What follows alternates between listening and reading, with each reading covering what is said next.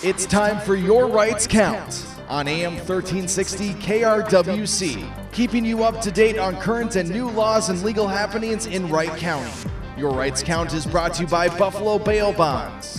Since 1991, Buffalo Bail Bonds has been serving the Wright County community with their 24 hour service. A service that's fast, friendly, professional, and discreet. Their licensed agents can meet you anywhere you need, and Buffalo Bail Bonds is endorsed by local attorneys. Call 763 682 6771 and let Scott, Rick, or Liz help you start the process of setting your friend or loved one free. The first step is to call Buffalo Bail Bonds at 763 682 6771 or check out their website, buffalobailbonds.net. Their office is located at 12 2nd Street Northeast in downtown Buffalo. Buffalo Bail Bonds, 763 682 6771. And now here's your host with Buzelmeyer Law and online at yourrightscount.com, Ted Buzelmeyer. Hello, Wright County citizens. Today we're going to talk about the burden of proof required to prove a crime. That is, what is the jury going to look at in a criminal trial?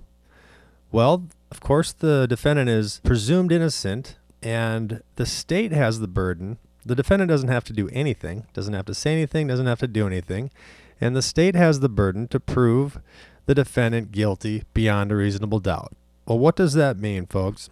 Well, that means that the state has the burden to prove each and every element of the crime at issue beyond a reasonable doubt.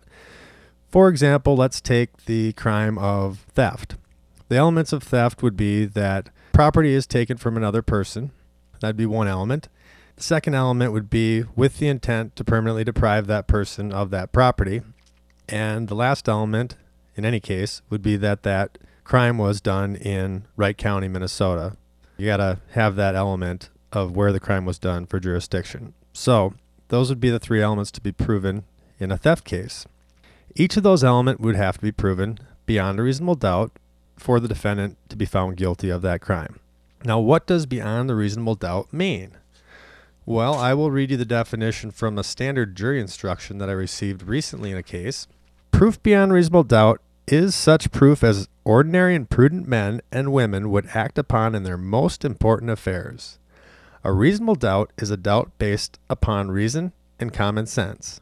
It does not mean a fanciful or capricious doubt, nor does it mean beyond all possibility of a doubt. I looked up those words fanciful in the dictionary, which jury members often do, even though they're instructed not to.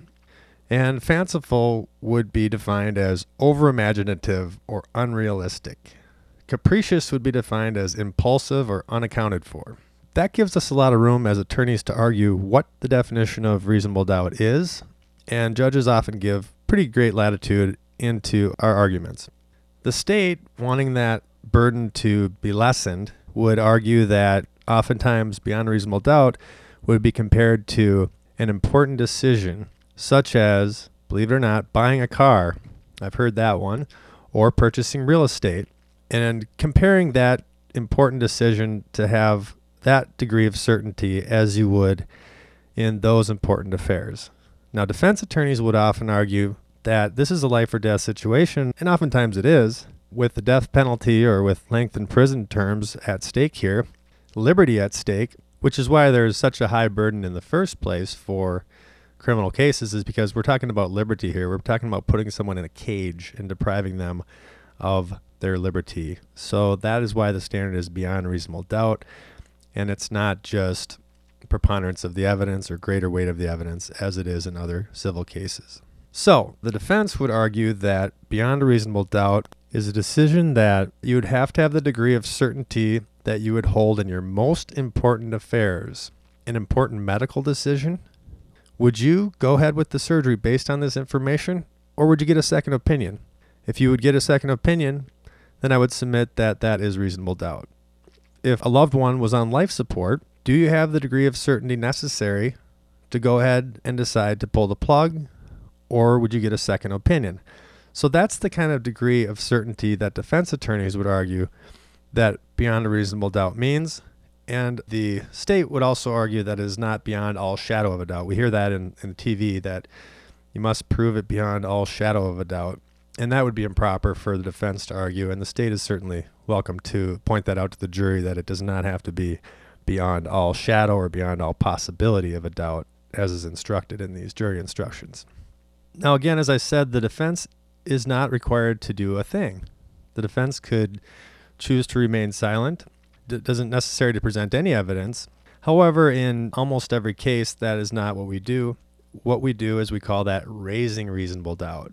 So we will cross examine the witnesses and present evidence and call our own witnesses on direct to raise reasonable doubt and to show that there is reasonable doubt. There are things to be questioned, there's credibility to be questioned, there's evidence that lacks weight, and to show the jury that really there is reasonable doubt in this case on a particular element of the crime. Like, again, back to the theft crime, perhaps the defendant was caught with a theft, taking something but maybe the intent was not to permanently deprive the owner of that property. Maybe the intent was to joyride or to use that property or a misunderstanding as to who actually owned the property. And the intent was really not to permanently deprive the owner of the property, but perhaps the intent was something else. And that can happen between friends or ex friends or ex husbands, ex or ex spouses, I should say. And, and those kind of things can come up all the time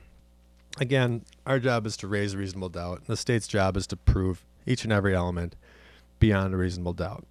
So that is the burden of proof required in criminal defense trials. And if you have any questions about uh, any of this, or if you want to talk about how to raise reasonable doubt in any particular case, go ahead and give us a buzz. And if you or a loved one should need a bondsman, go ahead and give Buffalo Bail Bonds a buzz. They'll take care of you. Disclaimer For advertising and general information purposes only, this radio show is not intended to provide legal advice and it does not create an attorney client relationship. Each case is different. You should rely on the advice of your retained attorney only. Thanks, everyone. Again, this is Ted Buzelmeyer with Buzelmeyer Law. Don't try to spell my name. Just come check us out at yourrightscount.com or give me a buzz at 763 682 1324.